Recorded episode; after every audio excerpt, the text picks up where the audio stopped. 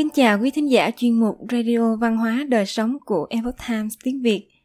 Hôm nay, chúng tôi hân hạnh gửi đến quý thính giả bài viết COVID-19, hãy có những quyết định sáng suốt dựa trên sự thật. Bài viết do tác giả Mark và Michelle Shower thực hiện. An Nhiên chuyển ngữ. Bảo vệ bản thân và tăng cường hệ thống miễn dịch của bạn, bất kể lựa chọn vaccine của bạn là gì – với tất cả sự chú ý về đại dịch, thật đáng ngạc nhiên là vẫn còn ít người biết về chủng coronavirus mới. Một, COVID-19 là căn bệnh do một trong bảy loại coronavirus ở người gây ra. Giống như coronavirus MERS và SARS, nó có thể đã phát triển từ một loại virus được tìm thấy ở động vật trước đây, mặc dù lý thuyết đó gần đây đang được điều tra kỹ lưỡng hơn. 2. Những chủng coronavirus khác được biết đến là nguyên nhân gây ra cảm lạnh ở người lớn và trẻ em với tỷ lệ cao và không phải là mối đe dọa nghiêm trọng đối với những người lớn khỏe mạnh. 3. Tất cả các virus đều tích lũy các biến chủng theo thời gian và virus gây ra COVID-19 cũng như vậy. Do đó, các đột biến đã thay đổi khó được xác định và kiểm soát hơn. 4. COVID-19 lây lan như thế nào? COVID-19 chủ yếu lây lan ở dạng giọt lớn khi ho và hắt hơi. Điều này có nghĩa không khí có thể sẽ không lây nhiễm cho bạn, nhưng tiếp xúc trực tiếp với những giọt này có thể dẫn đến nhiễm virus và các bề mặt nơi những giọt này tiếp xúc. Trung bình có thể duy trì khả năng lây nhiễm trong khoảng một tuần. Do đó, mọi thứ liên quan đến người bị nhiễm bệnh đều có thể là nguồn lây truyền và có khả năng lây nhiễm. Bạn có khả năng bị lây khi ai đó ho hoặc hắt hơi trực tiếp vào bạn khi bạn không đeo khẩu trang Loại virus này dường như tự gắn vào các thụ thể tế bào ở vùng mũi, họng. Vì vậy, nếu tay của bạn chạm vào một bề mặt bị nhiễm trùng và bạn đưa tay vào gần miệng hoặc mũi thì nhiễm trùng có thể xảy ra. Tuy nhiên hãy nhớ rằng sự phơi nhiễm không tương đồng với lây nhiễm. Ở một số người, virus thực sự bị ngăn cản khi xâm nhập vào cơ thể. 5. Một góc nhìn khác Đã có nhiều dự đoán khuyến nghị và các chỉ thị của chính phủ nhiều trong số đó sau khi suy xét lại là hoàn toàn sai lầm được ban hành trong đại dịch. Ví dụ vào mùa xuân năm 2020, nhiều chuyên gia đã cảnh báo rằng hàng triệu người Mỹ sẽ chết vì virus. Rất may những dự đoán như thế này đã không trở thành hiện thực. Mỗi mạng sống đều quý giá và mỗi thương vong của Covid-19 là một thảm kịch chúng ta không bao giờ được coi thường những hệ lụy của đại dịch. Đồng thời, điều tối quan trọng là phải điều chỉnh quan điểm của chúng ta với các ghi chép lịch sử. Dữ liệu sau là số liệu tử vong hàng năm theo nguyên nhân tại Hoa Kỳ trong năm 2017 do Trung tâm Kiểm soát Dịch bệnh CDC cung cấp.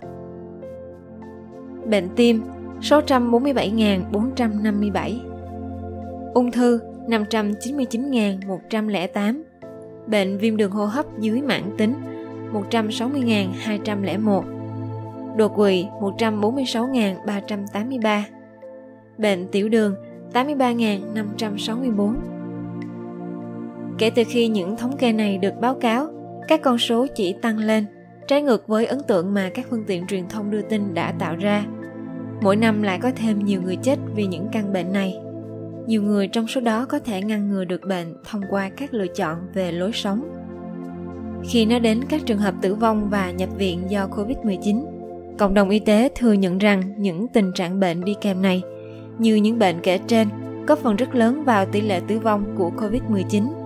Ngoài ra, theo một nghiên cứu của Trung tâm Đạo đức Đại học Harvard, hàng năm có khoảng 128.000 người chết vì các loại thuốc được kê đơn cho họ, ngay cả khi họ được dùng theo chỉ dẫn. Chúng ta hoàn toàn tập trung vào COVID-19 ở quốc gia này – nhưng đừng bỏ lỡ qua các số liệu thống kê khác. Phản ánh những đau đớn có thể tránh được của con người. Nhiều cái chết trong số này có thể ngăn ngừa được. Bất kỳ dân số nào tiêu thụ đường tinh luyện, thực phẩm đã qua chế biến biến đổi thành phần hóa học và chất béo chuyển hóa, trong khi giảm hoạt động và chất lượng giấc ngủ, luôn sống trong sợ hãi, sẽ có hệ thống miễn dịch kém hiệu quả hơn và tỷ lệ mắc bệnh cao hơn. Bây giờ chúng ta có cơ hội để nhìn đại dịch hiện tại của chúng ta từ một lăng kính khác.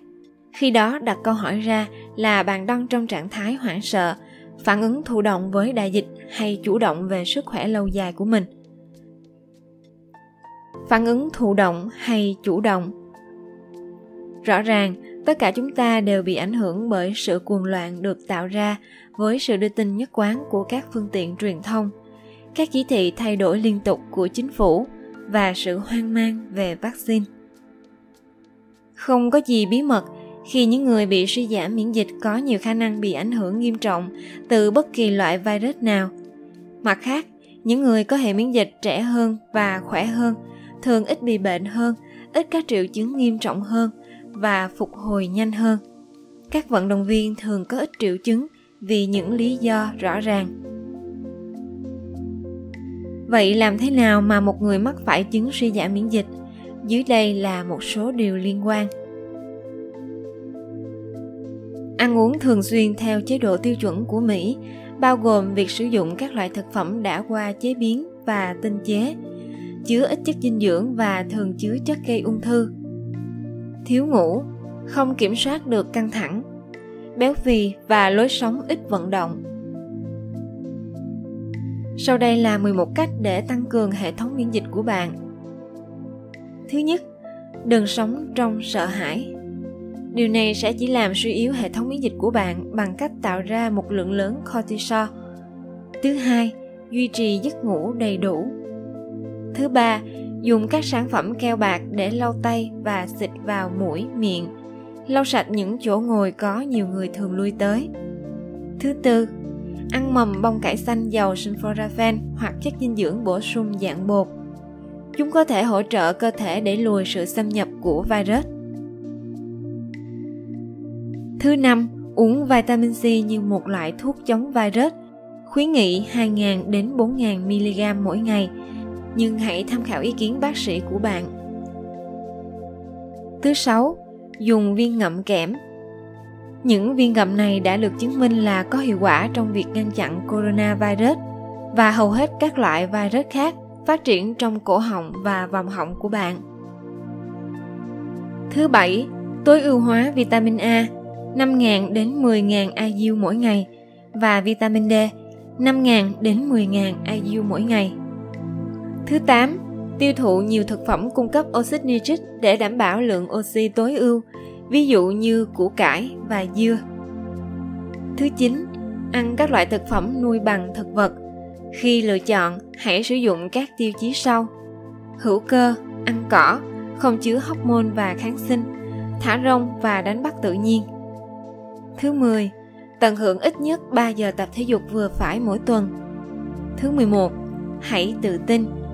Tin tưởng rằng bạn là một trong những người khỏe mạnh hãy lựa chọn dựa trên các dữ kiện thực tế và thông báo những thông tin đó cho gia đình bạn và cho đại gia đình một cách rõ ràng nhất quán. Cơ thể của chúng ta thật tuyệt vời vì khả năng bảo vệ chúng ta khỏi nhiều mối nguy hiểm mà chúng ta phải đối mặt trên trái đất này. Khi chúng ta quay lại với nhiều tương tác xã hội hơn vào mùa hè này, đây cũng là thời điểm hoàn hảo để thực hiện những thay đổi tích cực đối với lối sống của chính chúng ta. Tiến sĩ Mark và Michelle Showert là những người sáng lập ra phương pháp thực hành y tế thành công và giúp bệnh nhân từ khắp nơi trên thế giới tìm thấy sức khỏe mà họ được tạo ra để tận hưởng trong mọi lĩnh vực của cuộc sống. Với tư cách là tác giả bán chạy nhất, nhà sản xuất chương trình, radio podcast, phim và nhân vật truyền thông, họ đã thành lập Hope Dealers International để giúp nhiều người hơn nữa ngoài phòng khám của họ Quý thính giả thân mến, chuyên mục Radio Văn hóa Đời Sống của Epoch Times tiếng Việt đến đây là hết. Để đọc các bài viết khác của chúng tôi, quý vị có thể truy cập vào trang web etviet.com. Cảm ơn quý vị đã lắng nghe, quan tâm và đăng ký kênh. Chào tạm biệt và hẹn gặp lại quý vị trong chương trình lần sau. Kính chúc mọi điều bình an và tốt lành đến quý vị và người thân.